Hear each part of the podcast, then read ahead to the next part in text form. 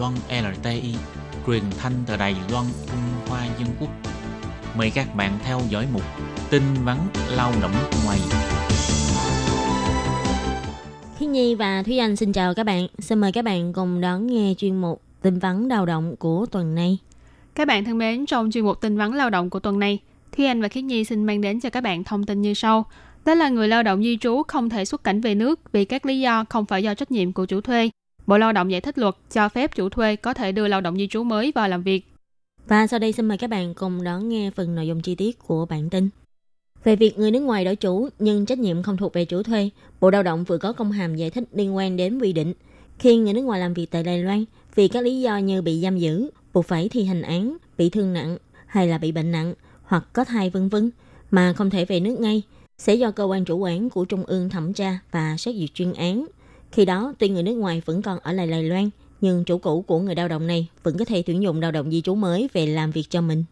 Dựa theo quy định của điều khoản bảo lưu tại điểm 4 khoản 1 điều 14.7, trong quy định tiêu chuẩn phê duyệt và tư cách làm việc dành cho lao động di trú, làm các công việc được quy định trong điểm 8 đến 11 của khoản 1 điều 46 luật dịch vụ Việc làm. Tổng số lao động nước ngoài mà chủ thuê được phép thuê mướn phải bao gồm cả số lao động đã chuyển đổi chủ thuê theo quy định tại điều 59 trong vòng 2 năm trước khi xin giấy phép thuê mướn mới. Nhưng nếu lao động nước ngoài chuyển đổi chủ thuê không phải do trách nhiệm của chủ thuê thì sẽ không nằm trong phạm vi giới hạn này.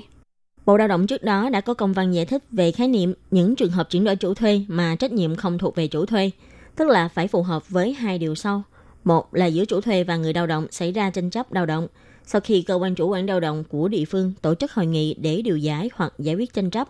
một trong hai bên hoặc cả hai bên không còn nguyện vọng muốn tiếp tục quan hệ thuê mướn này và chấm dứt hợp đồng lao động theo quy định của pháp luật. Hai là qua điều tra của cơ quan chủ quản lao động địa phương, chủ thuê không có vi phạm hoặc làm trái với luật lao động cũng như là hợp đồng lao động.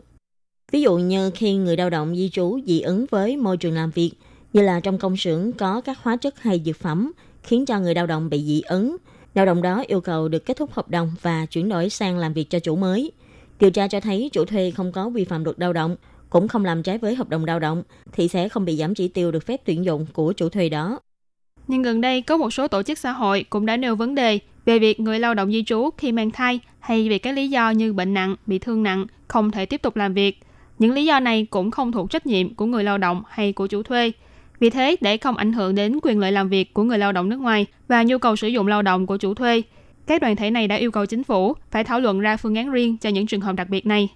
Và ngày 22 tháng 10 năm 2019, Bộ Lao động cũng đã đưa ra công văn để giải thích khái niệm chuyển đổi chủ thuê mà trách nhiệm không thuộc về chủ thuê tại quy định trong điều khoản bảo lưu của điểm 4, khoản 1 điều 14.7 trong quy định tiêu chuẩn phê duyệt và tư cách làm việc dành cho lao động di trú làm các công việc được quy định trong điểm 8 đến 11 của khoản 1 điều 46 luật dịch vụ việc làm. Đồng thời cũng đã cho tăng thêm quy định. Đó là lý do chuyển đổi không thuộc trách nhiệm của chủ thuê, phù hợp với quy định tại khoản 4 điều 20 của điều lệ quản lý và cấp phép thuê mướn người nước ngoài, khiến cho lao động di trú phải dời ngày xuất cảnh và được Bộ Lao động lập chuyên án để xét duyệt. Giải thích luật này đã bắt đầu có hiệu lực từ ngày 22 tháng 10 năm 2019.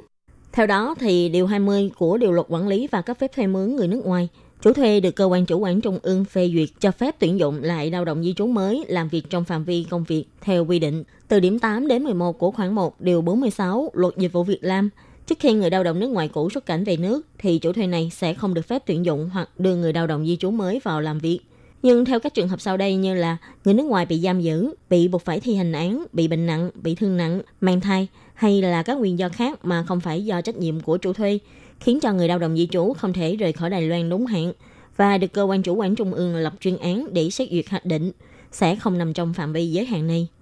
Và ở đây thì Thúy Anh và Khiết Nhi cũng xin giải thích thêm với các bạn. Đó là trước đây, theo Điều 20 của Luật Quản lý và cấp phép thuê mướn lao động nước ngoài quy định là khi chủ thuê được cơ quan trung ương phê chuẩn giấy phép thuê mướn lao động nước ngoài mới, thì không được mời hoặc thuê lao động nước ngoài khác đến làm việc trước khi người lao động hiện tại đang làm việc cho mình xuất cảnh về nước.